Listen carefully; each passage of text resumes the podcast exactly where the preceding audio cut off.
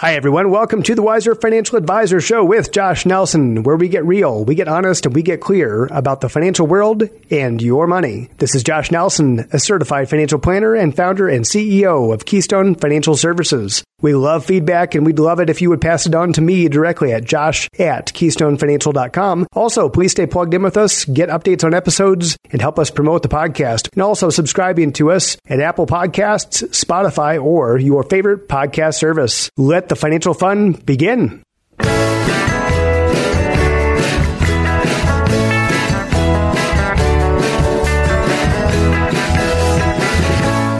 So today we are continuing our discussion on baby steps. And for those of you who missed the last episode, we covered baby steps one through three. Uh, these are Dave Ramsey's baby steps, by the way. So credit to Dave. And, you know, he's got a lot of great resources, by the way, not only the Ramsey podcast, and there's more than one. Now they have a bunch of different financial experts that speak, but as well as Financial Peace University and a number of different books and so forth. So definitely want to credit him for the baby steps. Baby steps, I actually got though, first of all, the idea from Bob Wiley. He was the character played by Bill Murray in the movie, What About Bob?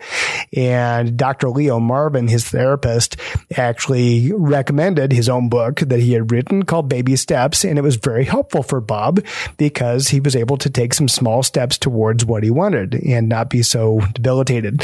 So with that being said, today we are going to jump right into baby steps four through seven a quick update on baby steps one through three. Number one was to get $1,000 for your baby emergency fund.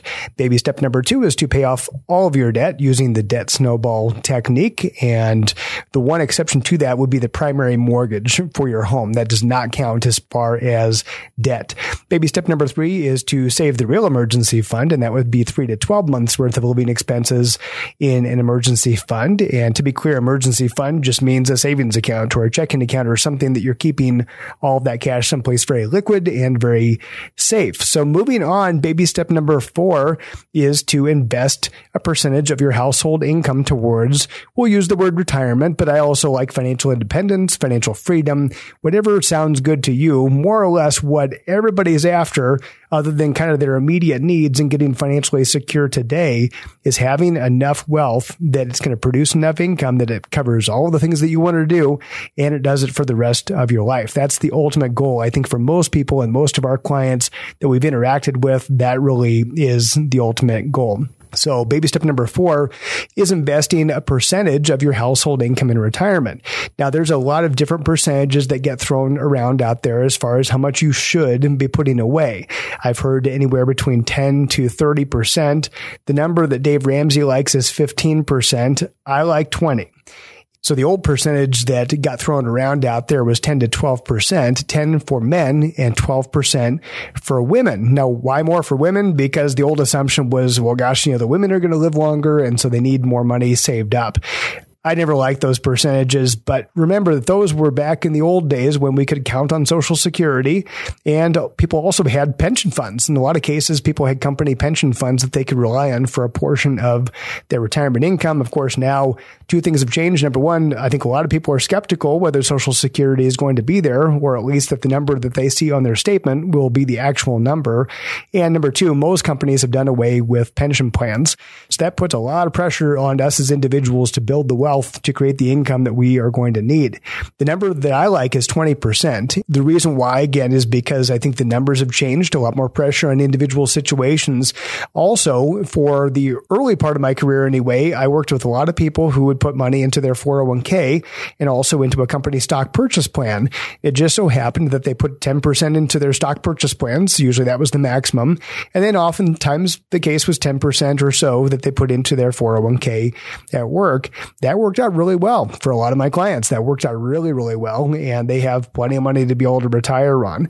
That also would be if you start early. Now, if you start late, then you're going to need to go up and, and put a lot more of your pay away if you're trying to play catch up. The number again I like is 20% of your income. And that means your incomes. That does not include any company matching Why I don't like to use company matching is because the company doesn't have to match your contributions. That's not a legal requirement that they do a match.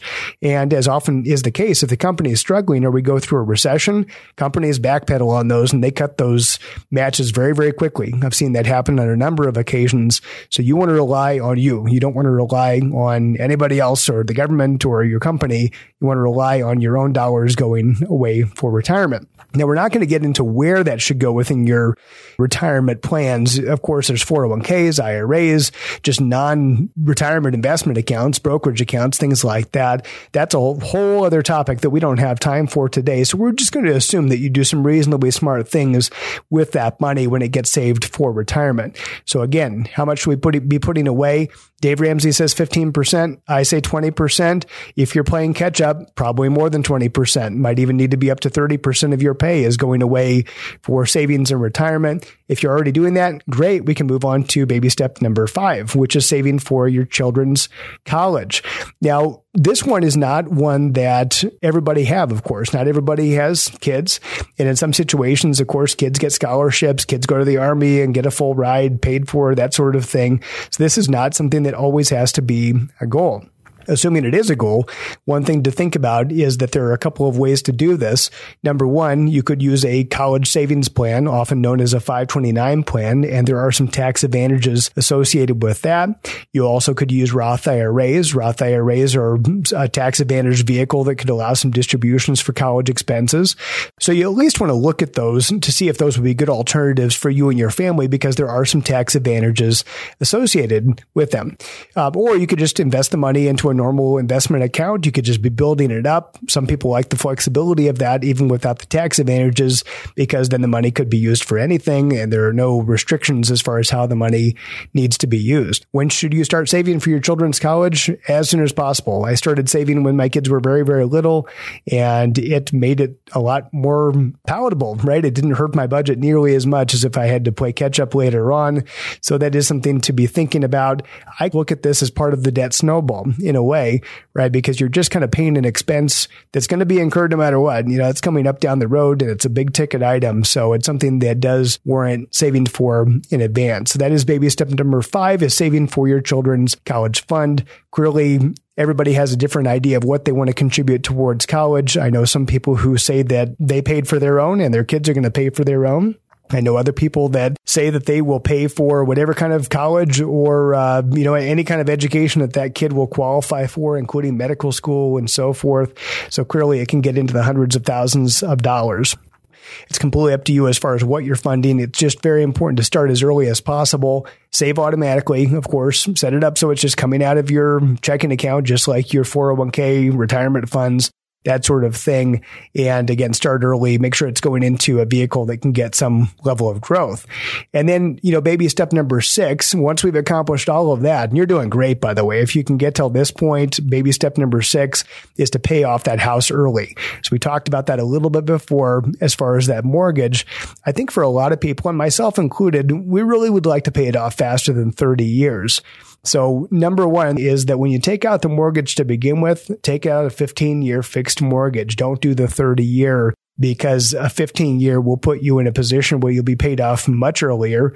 And also it'll help to not overspend on a house it should be done automatically. Just like all the stuff we've been talking about, try to automate this stuff because the more we have to think about these things, the more likely we are to procrastinate and not get around to doing them. So set it up automatically. I know of no bank that would say that you can't pay off the mortgage early. So you can easily call up your bank, call up the mortgage company that you are dealing with and tell them, Hey, I'd like to put extra on the principal with each payment. And then you give them the dollar amount.